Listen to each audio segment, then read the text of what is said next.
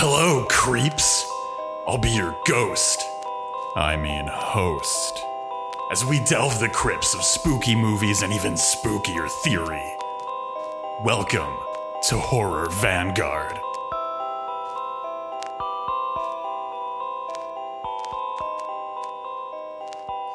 Would you like to lead us into the cold, sterile, beautifully furnished environments of the HV crypt? You know, I think I really would. And I think the first thing I want to say is that the listeners, during the course of today's episode, is that the first thing you're going to notice is paralysis of the limbs. The second thing you're going to notice is subscribing to the Horror Vanguard Patreon. And the third thing you're going to notice is that you'll get bonus episodes every month and early access to every single episode we release, and occasionally little baubles along the way. And now you're all under either my psychic spell or random happenstance, or maybe I'm a demon or a ghost. Sorry, I wasn't listening. I was too busy menacingly eating spaghetti. I'm sorry. That's the best Patreon plug we've ever done. And it was immediate. Right off the. I didn't even hide that somewhere in the episode. You may be feeling, dear listener, that today's episode, the vibes are a little different. The vibes are maybe off, and I think it's going to become very clear as to why that is. But we are here to talk about 2017's Colin Farrell film.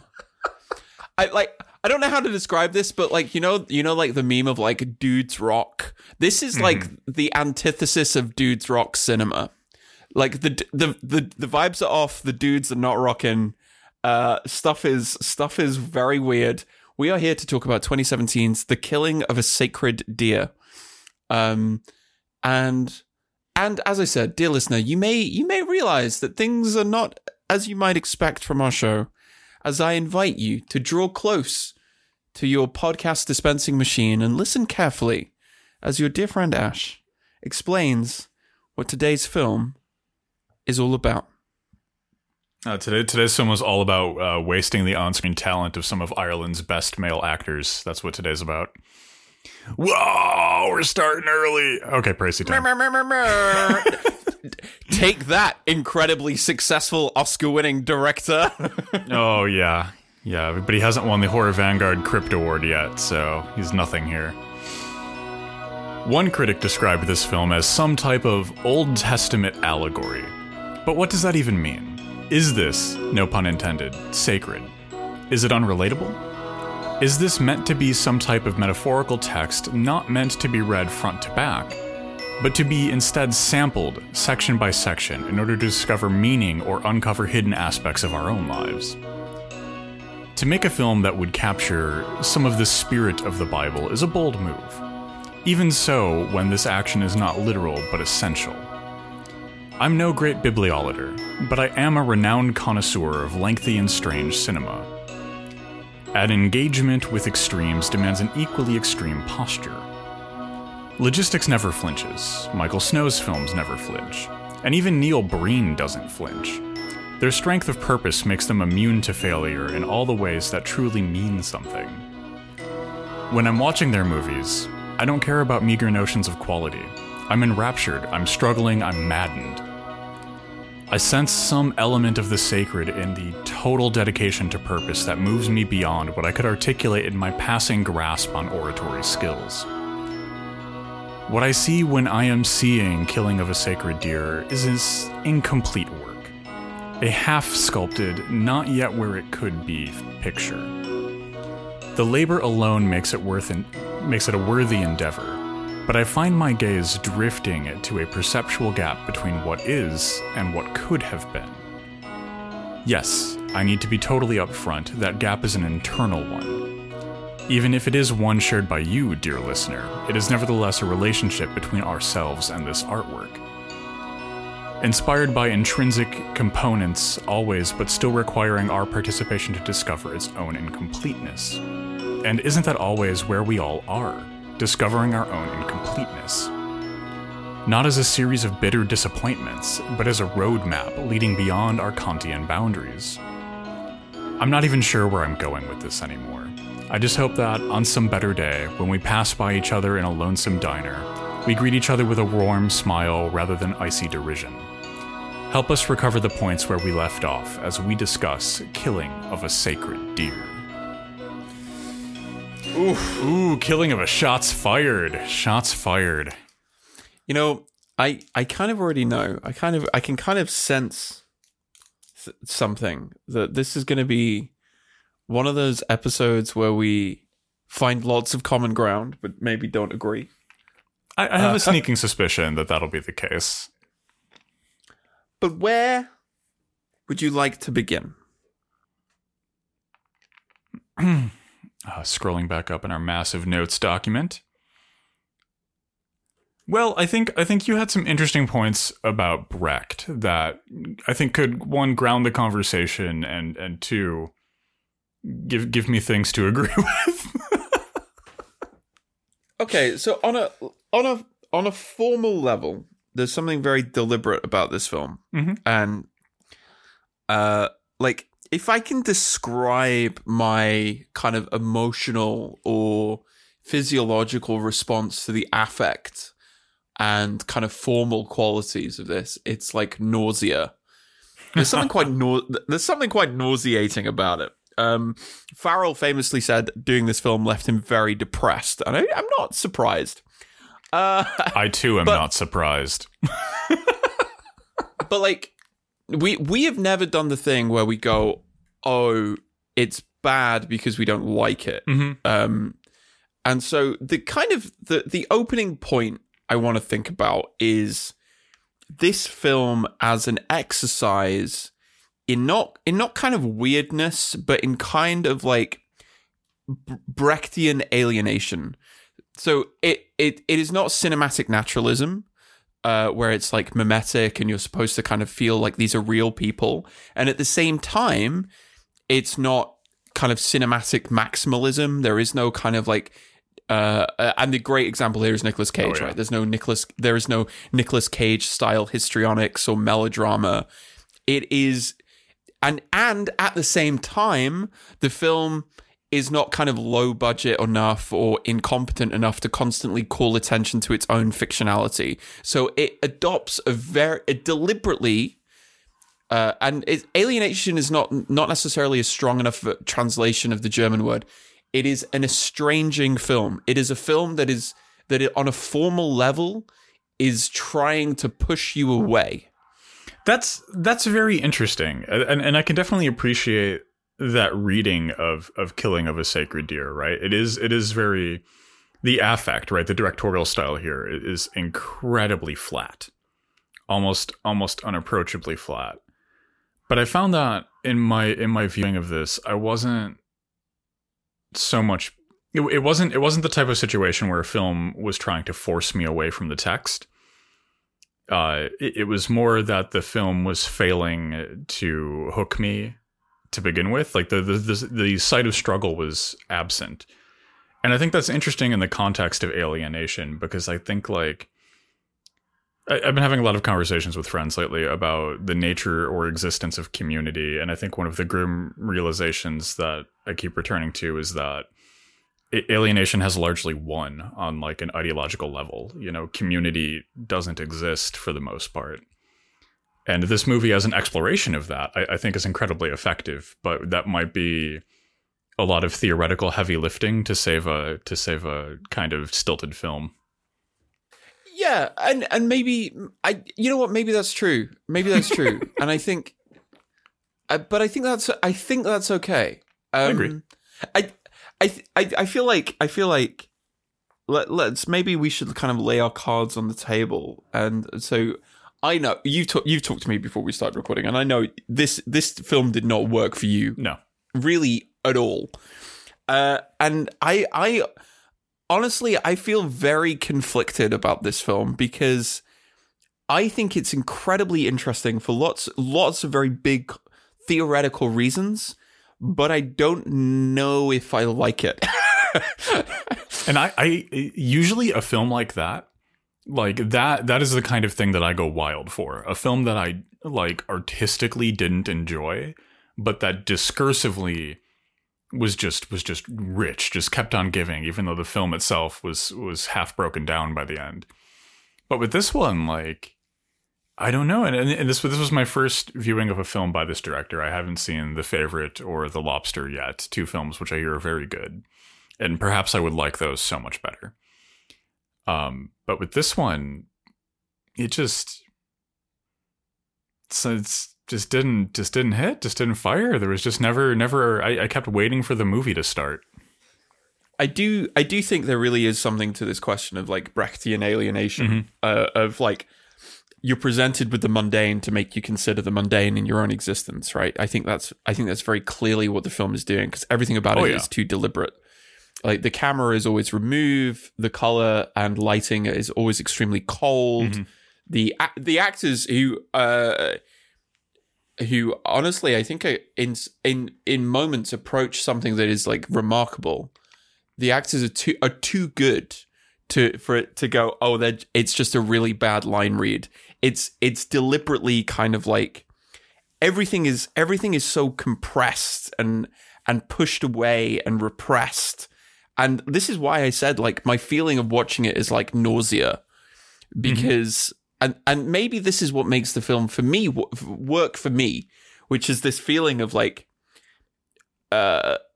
everything is going to, it's like this kind of almost like the sickening vertigo, because the space between the screen and the viewer, which normally cinema is seeking to collapse that space, right? Oh, yeah. Or to play around with that space to bring you into the world.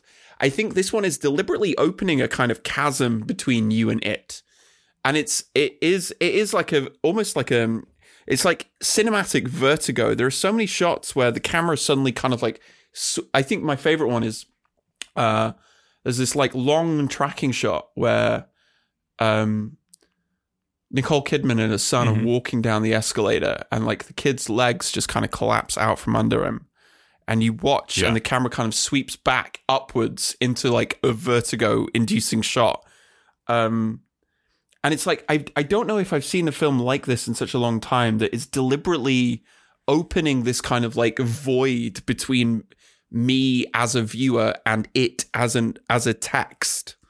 That's really interesting, because that's something that I also picked up on while watching this film. Like it is a very distant, very cold viewing experience. And it, in a way, just please, listeners, bear with me for a second while I do this. It reminds me of Skinnamarink. Because I loved Skinnamarink to death, with the exception of one thing. There was one thing in Skinnamarink that took it down a peg for me, pretty significantly. And, like, that's when Skinnamarink goes from being this kind of, like, amnesiac experimental weirdness that's attempting to explore that sensation of being home alone as a child. And it's genuinely frightening, and it's upsetting and weird and spiraling. And then it becomes a haunting. And then it becomes just a normal ghost story. And then the ghost starts doing normal ghost stuff. And all of a sudden it becomes so immediately pinned down. You know, like, oh, it's a ghost. It's a poltergeist doing some advanced poltergeist technology stuff. Okay. Now I know what it is. Now it's contained. Yeah. Now it's much more simplified. When the ghost starts talking to you, or you, the viewer, or perhaps the boy in the film, like, it loses some of its magic. It loses some of its charm. And I think I had almost an inverted experience of that while watching Killing of a Sacred Deer, because so Colin Farrell, Nicole Kidman, and Barry Keegan, like, three phenomenal actors, lots of talent here.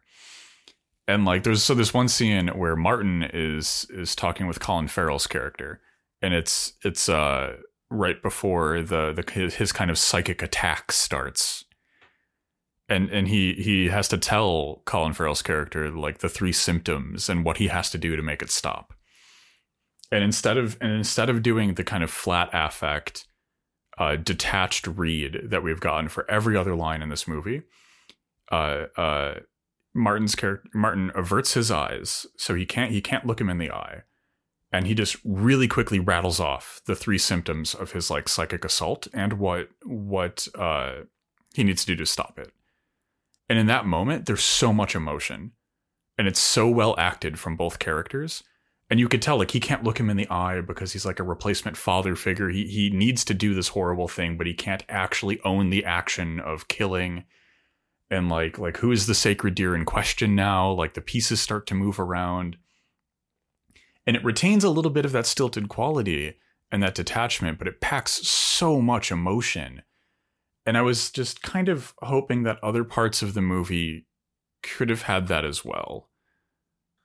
I think you make a really good point about, like, there's one other moment that I think comes to mind, which is where, and it's honestly, I think the person who's most underappreciated in discussions of this film is Nicole Kidman, mm-hmm. who is just utterly, just extraordinary yep. in this.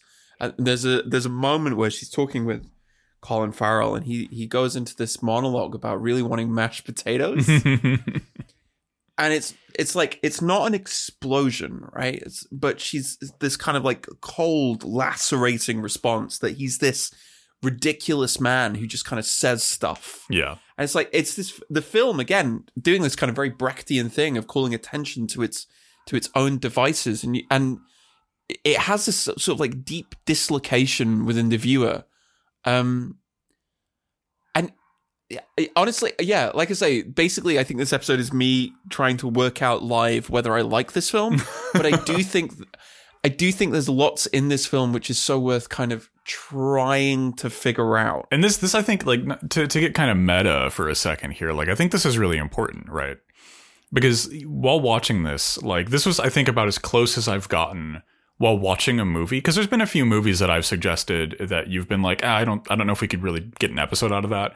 And there've been a few movies that you've suggested that I've been like, you know, maybe we could do that one later or something.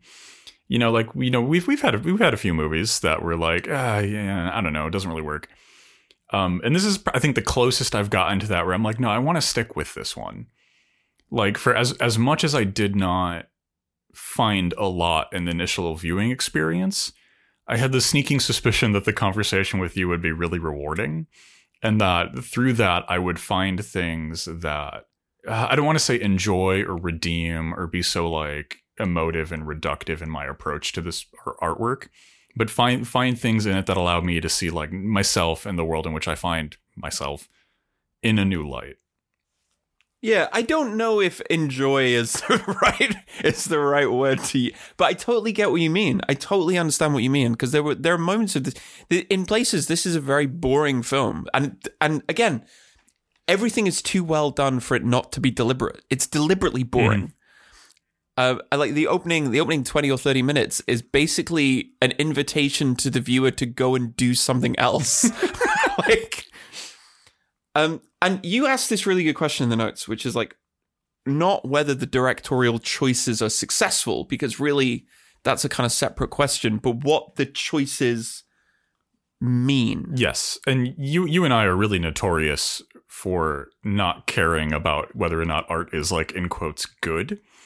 And instead, like, much more caring about how successful or not successful this art is at sparking conversations.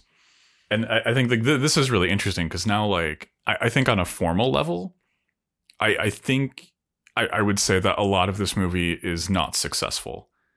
Like, approaching this as film and as craft. And I know this is, I'm lodging a dissenting opinion right now. Like, I know how this movie stands in the records. It is a little divisive, but it's critically a very successful film. And like, but I think it stumbles. It stumbles a lot, but that stumbling only matters very little, right? That's such a minor aspect at the end of the day when we look at the like just look at the Marvel movies. Like the latest Ant-Man release is this barely passable CGI slop that reminds me of like a shot on Sony Handycam film, and it's going to make billions of dollars and spark tons of horrible discourse.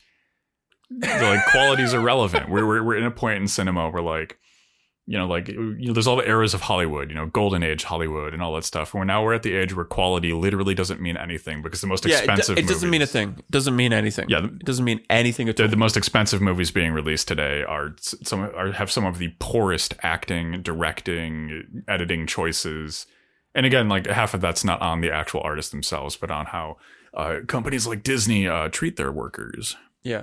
Sorry, that's a sidebar. I've been rereading Paul Schrader's book, the writer of Taxi Driver. Mm-hmm. So before he went into writing for films, he was honestly a really good film theorist. Mm-hmm. And there's if you haven't read it, it's a great book called On Transcendental Style in Cinema. It's written when he was like in his 20s, and it's this incredible study of Dreyer, Ozu, and Brisson, like three amazing directors. And he comes up with this idea of transcendental style. So Schrader was raised extremely Calvinist, like very strict Christian religion, wasn't allowed to watch films. He connects these directors with a kind of style of religious art. And the important point that Schrader makes is that transcendental style is not found in the content, but is found in the formal qualities, in the how of the film, rather than the what of the film. And this is a film that comes very close to what Schrader calls transcendental style.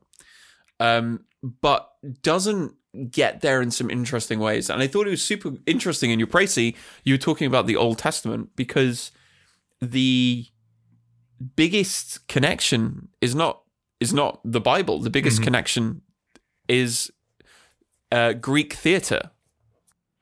And this is where I think things start to get really interesting, because this is a very Greek theater movie, and you're absolutely right when you say it gets so close to that transcendental style. And I think if there's one phrase that kind of summarizes my relative distaste for this film, is it's just that it gets so close. It keeps getting so close to so many things, and then it just and to be honest, that makes complete sense to me, because I totally understand why you would have such a strong feeling about the film, because like if something fails completely, you can kind of go, you can sort of forgive its incompetence, and if something achieves it, you can be like, great.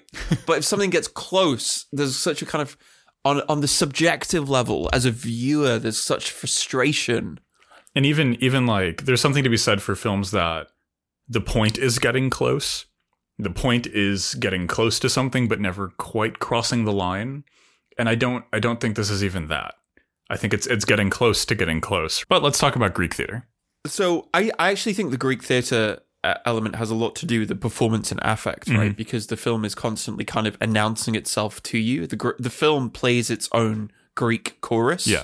And it's interesting you said that Martin is like directing some kind of psychic attack. But I didn't come away thinking that at all. I don't think that's the case at all. Not really. Because I think so the big reference is the Euripides play. It's one of the is it the last Euripides play? I think so. The last of the remaining ones. Iphigenia in Aulis by Euripides, and it is about Clytemnestra's response to Agamemnon sacrificing their daughter to set off on the Trojan War, and right at the last second, right? So the entire play is about Agamemnon wrestling with this idea of sacrificing the daughter to the gods. Right at the last, there is instead the killing of the sacred deer, rather than killing the child. And what do you think about a film that is deliberately is yeah, what do you think about this? How do we make sense of this? So I think I have to take us on another filmic detour to kind of make my point, and that's by way of the Troma film, Tromeo and Juliet, because essentially this is almost a remake or a remix, if you will, or a heavy inspiration of a classic piece of theater, a classic text. And when you remake those texts, there's always some important questions that need to be asked, right? Like, do we update the time period? Do we update the language? How do we deal with our references? How do we change things to create new meaning from old artworks? And yeah, everything is remix culture, and everything adapts what came before us. But some things are much more direct than others, which is this case. And I think for this film, this is where it's at its most successful, because it takes those core elements, right? It takes those core elements from that work and then does a lot of different things with them, which I find to be really interesting. It kind of changes a lot of motivations, and it's a lot more ambiguous about who the titular sacred deer is.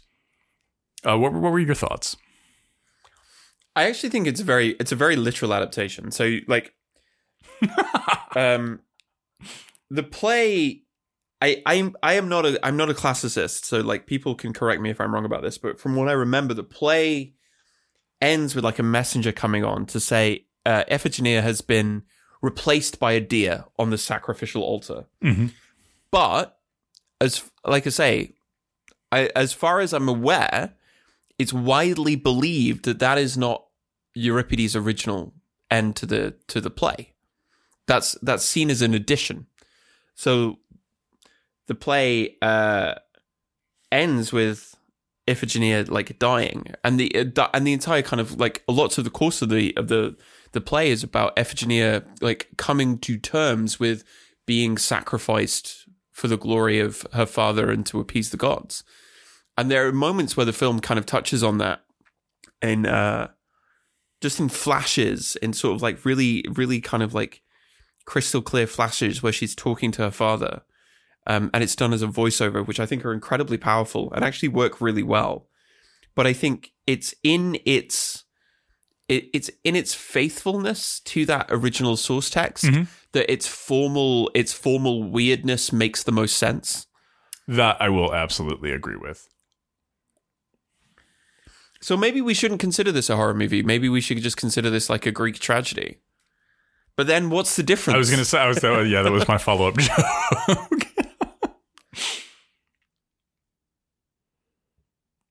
So what do you think about the question of fate? In this movie, we were talking briefly about whether or not Martin has psychic powers, whether or not Martin is an X-Man, and questions of fate, I think, come up in the formal discussion of this film. Well, maybe this is the kind of problem that some people had with the film, which is like, it is depressing because there's nothing like, you know, if you're being chased by, you know, the slasher killer who died 30 years ago on this very night, there's usually something you can do, mm-hmm. right? And one of you will survive. But the kind of structurally strange thing about this plot is that you're told exactly what the problem is about halfway through. You're told there's nothing that you can do about it, and it's going to unfold exactly as you've been told, and then it does. And like maybe that's the problem that like. Horror, I think, struggles against the idea of inescapability, because mm-hmm. like we're drawn to it. There's this idea that like you were always foolish to hope, but at the same time, there's another kind of tradition of horror which goes, actually, no, you can survive and you can kind of get through something. So this idea of like you're fated to go to a particular end, I think, is deeply uncomfortable. And what do you think?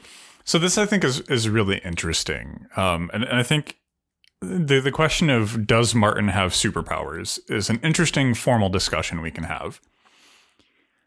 Because I think, for me, the answer is kind of like, very, very clearly, yes, he has some kind of power.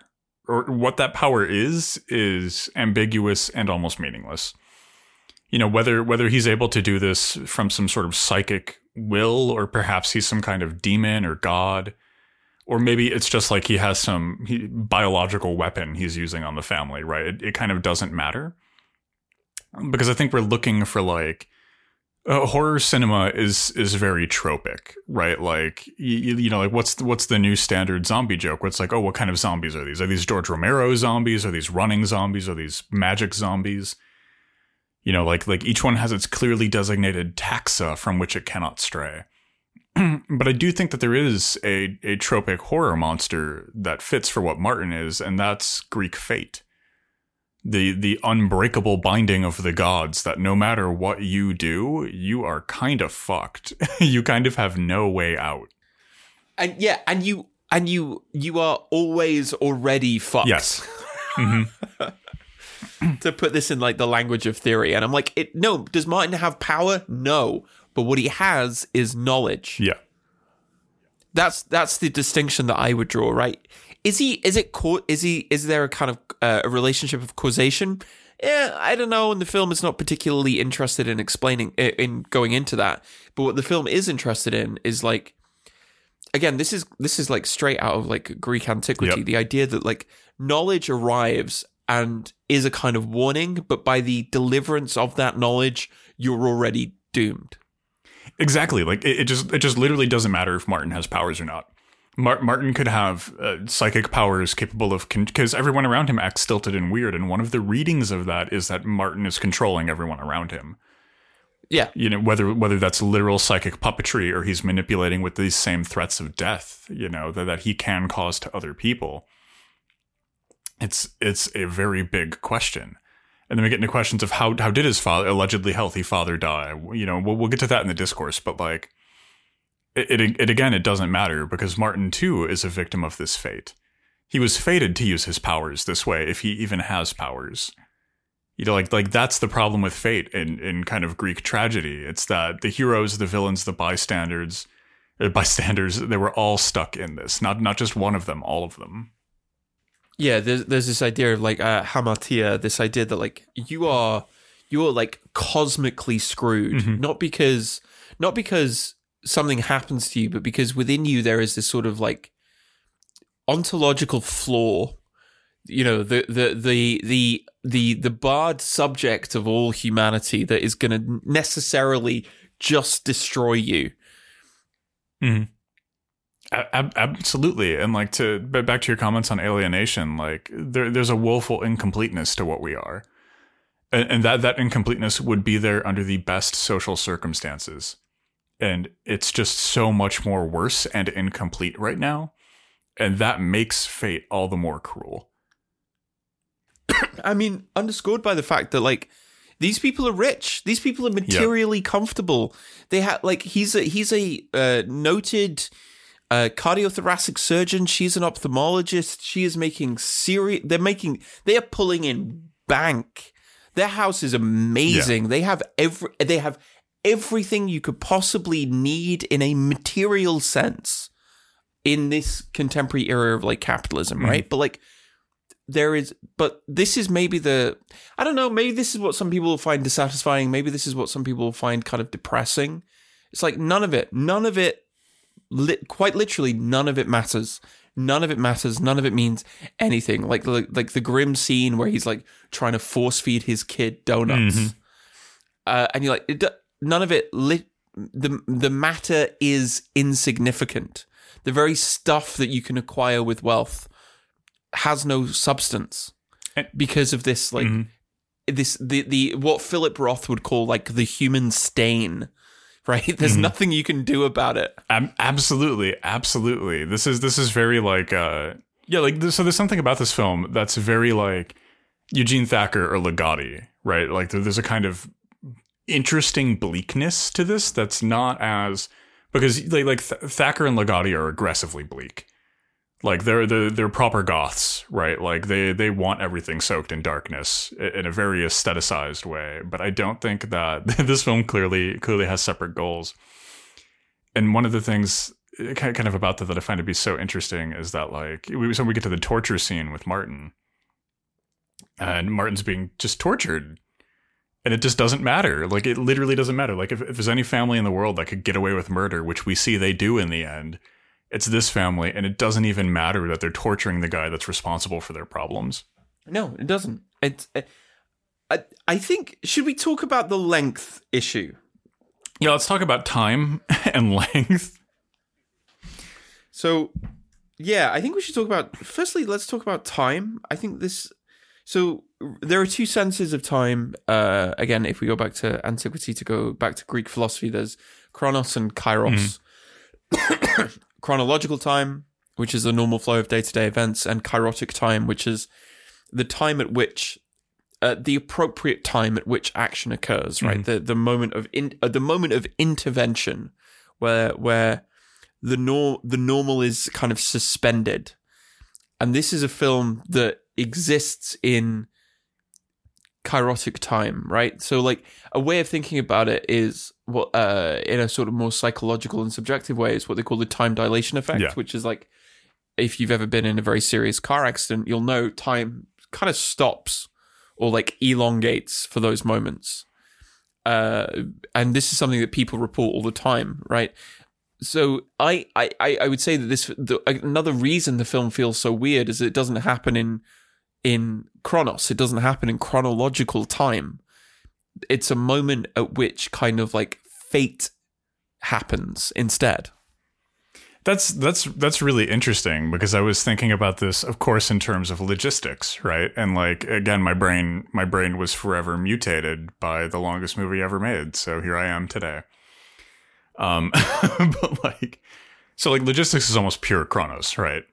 Like it is just the process of time in real time with a few cuts along the way. In this film, I experienced in a similar way, like this was just kind of the movement of time. So you got a common criticism of this film, and one that I share, is that there are kind of two halves of this 2-hour movie. You get the first half, which is incredibly slow, very meandering, and also deeply personal and deeply alienating and deeply weird. And then you get the second half, which is a bad version of Funny Games. and the kind of rug gets pulled out from under you, but not in a way that you'd appreciate after the fact. And I think for me that was kind of a like kind of speaking to my earlier criticisms, like imagine sticking with that. Imagine Funny Games, but it's slow, just like molasses, just dripping, and it's alienating and it's awful and it's weird and it never picks up. Like that would have been there's a strength of character to that kind of filmmaking that I think gets lost somewhere along the way, and the kind of editing and runtime and pacing of The Sacred Deer. I think actually a lot of this has to do with its story structure.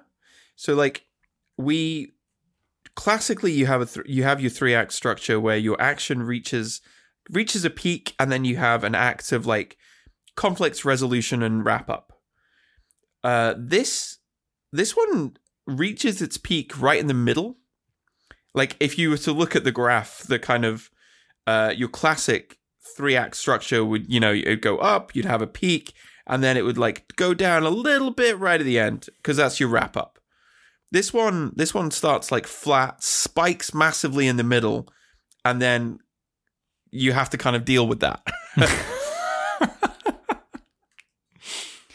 I mean that is true. That is true. So, how do you feel about exiting this formal discussion and moving into a discursive one? Yeah, absolutely. Let's do it. So we can't even put the Patreon plug here, because you've already done a brilliant one. See, we went for a different act structure in today's episode with the Patreon plug right at the start. But okay, so let's talk about guilt and culpability, because I think these are two of the most salient themes of Killing of a Sacred Deer. Yes, and honestly, I think the opening shots do a lot to establish this. Like, it literally has the surgeon like firing the bloody gloves off of his hand and putting them in the bin and walking away. Mm-hmm. Like, the opening shot of the film is all about how surgeons have no blood on their hands. Yeah. And the rest of the film is about absolutely tearing that idea to shreds. Yeah, this is where I think the film gets its most interesting ideas, is when we start trying to figure out who is guilty of what through the course of The Killing of a Sacred Deer. Yeah, what do you think? So I think this is an interesting question of labor, right? And the kind of analogous thing I was thinking of was policing, right? Because in society, as we have structured it right now, police are kind of exempt from the consequences of the work that they do. Mm-hmm. Like, they are allowed to do things that anyone else would be punished by police for doing. Certain jobs are necessarily have to have certain exemptions. If everyone who died under a doctor's hand was treated as a murder, the medical profession would evaporate overnight. Yeah. But this, I think, gets more complicated when we find out that the surgeon in question was drinking before the surgery. Yes, because it's made a very big deal of that he doesn't drink anymore, apparently. Yeah, allegedly, apparently. In Minecraft, he doesn't drink anymore. But he does before the surgery. And I think that this adds layers of complexity to discourses of guilt and culpability, because now he's negligent in the course of his work. And unlike police, a negligent doctor can actually face repercussions for their actions. And the film is so kind of like darkly scathing about this because, you know, Colin Farrell's character, the surgeon, goes, "Oh, a surgeon never kills anybody. It's the anesthesiologist's fault. Yep. It's the anesthetist who kills people. The surgeon doesn't do anything." And then as soon as you hear from the anesthesiologist, he's like, "Yeah, it's the surgeon's fault if somebody dies. It's never our fault." And it's like, so who did it then? Yeah, who failed? But I think the alcoholism points towards a larger problem, because like that's a society level problem. You know, like a lot of medical problems are not individual issues for an individual body, but they're society-wide problems. They're literally caused by how we've structured the world in which we find ourselves. And addiction issues are one of those, right? Like addiction isn't an individual fault that needs individualized care. It's a society-wide problem that stretches to the very top and the very bottom of how we've structured this world. And the same is true for failures within the medical system, right? Overworked medical staff will fail more than less overworked medical staff. Medical staff who aren't getting the care that they need will fail more. And then they'll be working on patients that are not getting the care they need by society at large. So like, again, this points back outward to systemic problems. But this is true. This is true. But then you create another sort of problem, which is that of, responsibility. Because at a certain point, like intuitively, most people go, something goes wrong, ultimately someone is responsible. But this is the line that the anesthesiologist and the surgeon are taking is like, it's kind of that. They go, well, it's a systemic thing. You know, sometimes people just die. And I think the film kind of makes that a really troubling thing to accept. Because you go, well, if sometimes people just die, so, and you go, well, yeah, but that's a sword that then gets turned around on the surgeon. Mm-hmm. Where you go, well, why is this happening? Well, sometimes it just happens. In a way, isn't this idea of like a lack of responsibility? Isn't that just like a recreation of this idea of fate? Oh, absolutely. Because I actually really agree with you about this notion of like systemic causes.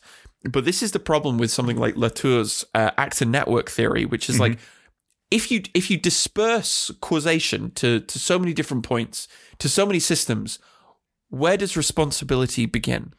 And if you bypass responsibility, if you go, well, maybe there isn't responsibility, then you suddenly have a really big ethical problem. You absolutely do. And I think that this is one of the areas where this movie, the ambiguity of this film becomes one of its weaknesses instead of one of its strengths. A widely cast, because there will always be individual responsibility, right? Like we are to an extent responsible for the things that happen to us, even when that's incredibly uncomfortable to confront. You know, it is true in cases where you're using a dangerous tool that you didn't maintain well and it kills you or harms you severely, and in other much more difficult to pick apart situations. But I do think that kind of one of the missing things here is like the ideology behind what these characters are saying and why they're saying it.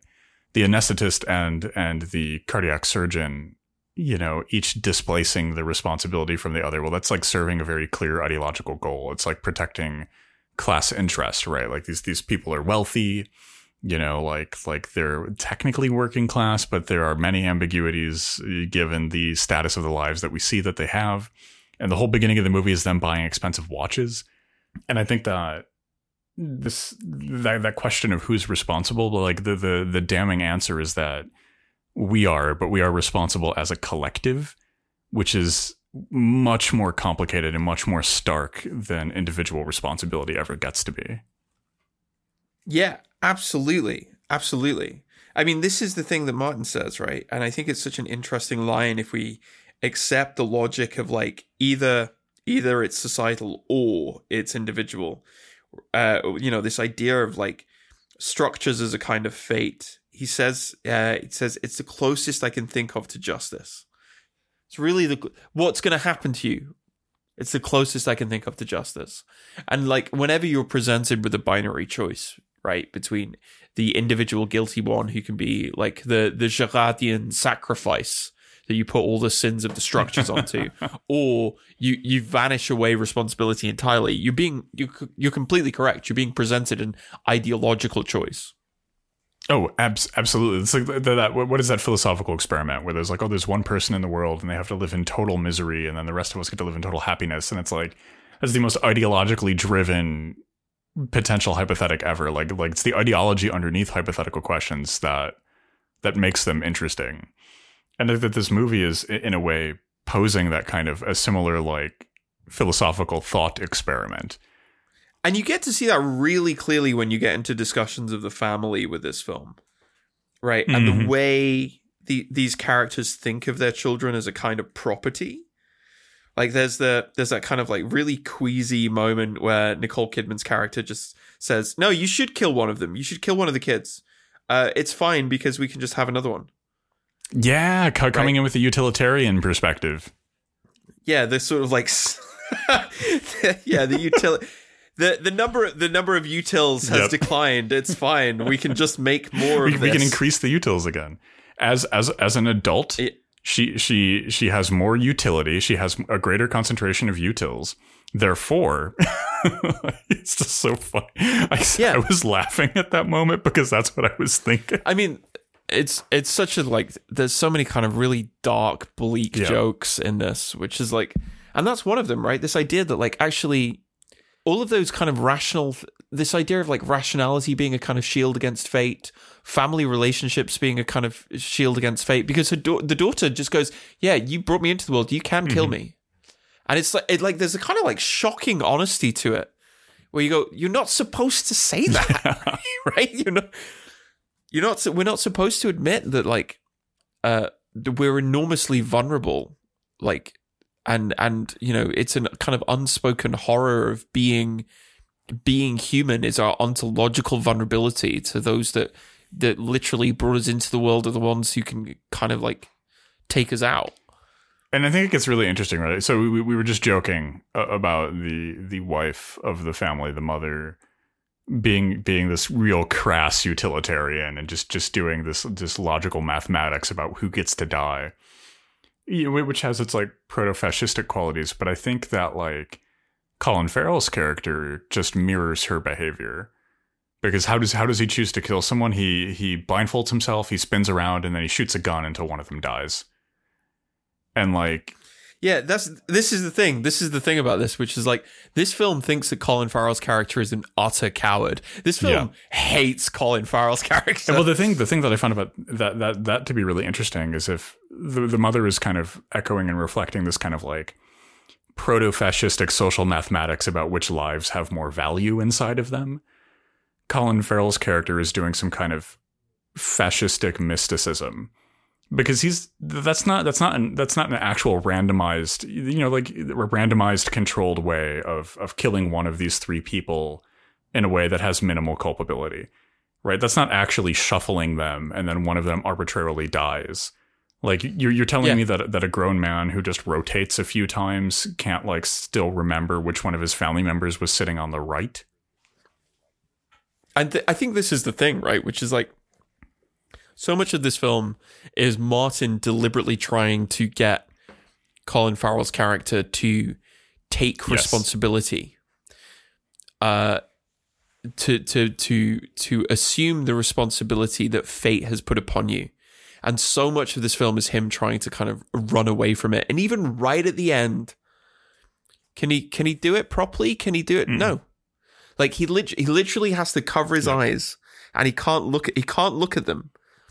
And, you know, tries to put on this kind of pretense of, no, it's still random. There is no control. And it's like, no, in a way, it would be more honest to have chosen. Oh, it would have been extremely honest, because that is, no pun intended, but that's making a choice. He makes the choice. He chooses his son to die. He picked that because he knows where he's sitting. There's no mystery to what's going on here. He's just giving himself some kind of plausible deniability that he can hold internally. Everyone in that room knows how the choice was made. And that's his wife. His wife was right. His wife made the choice, and then he just had to trick himself into agreeing. Yeah, absolutely. Absolutely. And I think it's, I guess, maybe we can kind of pose this as like, what is this film trying to say about this kind of self-important, self-deceiving kind of masculinity? I think this film has such a complicated discourse on masculinity and fatherhood, because you've got Martin trying to get the surgeon to replace his father who died by trying to steal him away from his family or ingratiate himself into the surgeon's family, both of which fail. And then he has to go into his funny games tactics. But I think, like, for me, like, one of the most, I think, like, philosophically and interesting discussions of this film is just the reoccurring symbolism of the watch, and the watch contrasted with the heart. And I think this ties into masculinity so well. Right, because there are all these iconic moments in cinema where men are gifting men with timepieces, and the idea of the watch your father hands down to you, this kind of like masculinity that's like mediated through like an accessory, a piece of jewelry that's kind of arbitrarily selected, like that I find to be interesting, really interesting in context of this film, because it's kind of like. It's pulling out the threads in the societal stitching of masculinity and kind of like revealing the cowardice and arbitrary decision making underneath. And I think that's a good lead in to talk about medicine more generally. This is it's a kind of medical mystery, some of this film, right? And there are certain kind of motifs that this film keeps picking up on and keeps returning to. And these are hands, eyes, and hearts. What do you think about this? What do you think about this kind of constant restaging of these three kind of points on the anatomy? So the hands. Let's start with hands, right? Let's just go down the list. The hands, of course, at the beginning, we could, hands are the literal vehicle of agency in this film. It is by hands things are decided, and there are so many good close-ups of hands. The taking off of the surgical gloves, the force-feeding of the donut. When we're ultimately trying to shoot one of the family members. But I think during all these things, there's an amazing impotency on display. There's like so much cowardice. And that for me, like the force feeding of the donut scene, I think is so when Stephen Murphy is trying to force feed his son a donut, it's pointless. He knows what happened to his son already. He knows why he can't move. He knows why he's doing these things. It's not like some medical conundrum to him. He knows that it's like fate and it's like this curse. But nevertheless, he has to try and deny himself. He has to try to lie to himself one time. And it's the same hands. It's the same hands who keep making these choices, but the choices are all these ideologically driven things to hide himself from himself. What are your thoughts? Yes. No, absolutely. I think hands as the object of agency are super important. I think it's very important that his wife is an ophthalmologist, right? Which is, if really it's staging this kind of dualism between looking and holding, right? It's the hands is active, looking is kind of passive, right? It's quite, in a sense, it's kind of quite Derridian. There's this sort of like metaphysics of presence happening in it, right? Which is like to be present is to do something with your hands. What about the importance of hearts and heart surgery? So this is because this I think goes back to the conversation of fate. Right, because Martin keeps talking about how his father was healthy and he swam every day and he shouldn't have died. But fate is most well known for its infinite potential for cruelty. Like exercising every day does not and we talked about this in our episode with labor lifts, right, with Dave, when we were discussing Bloody Muscle Bodybuilder in Hell, that exercising is good for your health, it's great for fitness, but if you're working out to escape death, you're only racing to it faster because you're burning away those hours of your life as you head to the grave inexorably. And then to contrast that with the timepiece, again, I found to be so interesting, right? Because this is kind of like this turn in naturalistic thinking, right? Where we go from, oh, it's the will of God and it's this divine fate that leads us, to God as the blind watchmaker who set the mechanics of nature in motion and then never again looked upon creation and just backed away. And the heart is always such a good metaphor for this thing. And the heart, of course, it appears in literature as a great metaphor for emotion and feeling and intensity. The thing that is absent from most of this movie is the thing that breaks in the beginning. I don't know. There was just some rambling, but what are your thoughts? I thought that was a particularly fun symbol throughout the film. No, I agree. It's this. It's the kind of seat of emotion, right? And it's the thing which is completely absent. This idea of like the dangerous, almost the physical embodiment of like a libidinal and emotional economy just gets, it's literally cut out of the film. You open with heart surgery, and that's it, right? Like that's all you get. And it's. And again, it's a good way of sort of literally embodying an anhedonic affect. This, like, he's heartless. He's heartless because he's unable to admit his own culpability, his own, like. I honestly do think that the opening shot is the opening sequence of the heart surgery is so important to actually understanding what the entire film is trying to do, and it's about pointing out that the like. If you try and keep your hands clean, try and keep yourself removed from the contingencies, try and kind of remove yourself from your responsibility to others, there is this kind of like great void that you open up within yourself. Oh, absolutely. Absolutely. And the only way to keep your heart is to hold on to that responsibility. You know, he loses his heart not by killing a man, but by negating his own potential for that killing.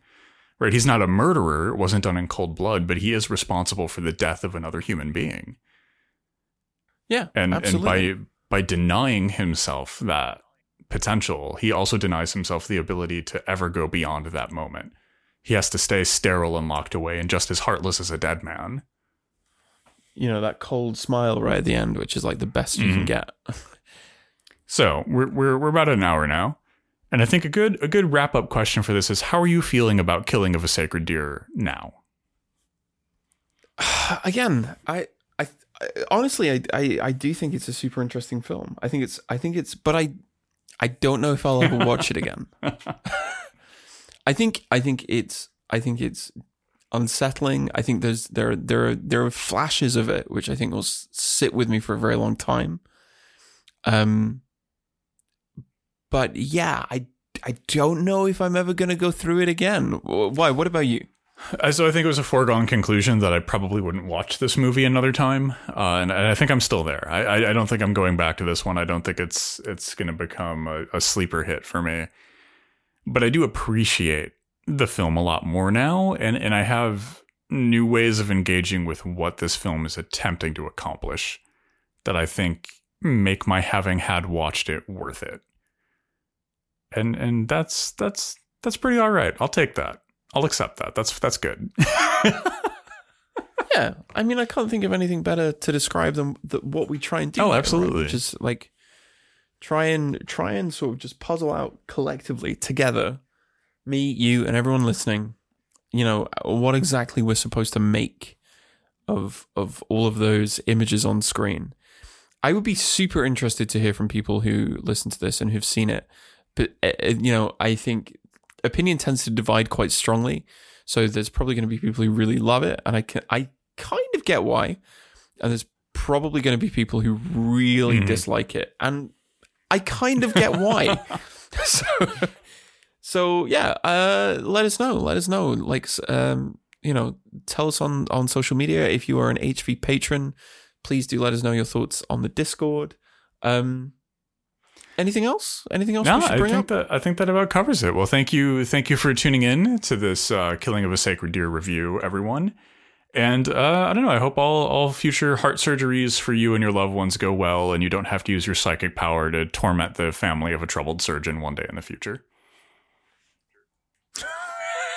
Good night. Wrap it. We're done. We hope you've enjoyed the Dread Discourse. Until next week, stay spooky.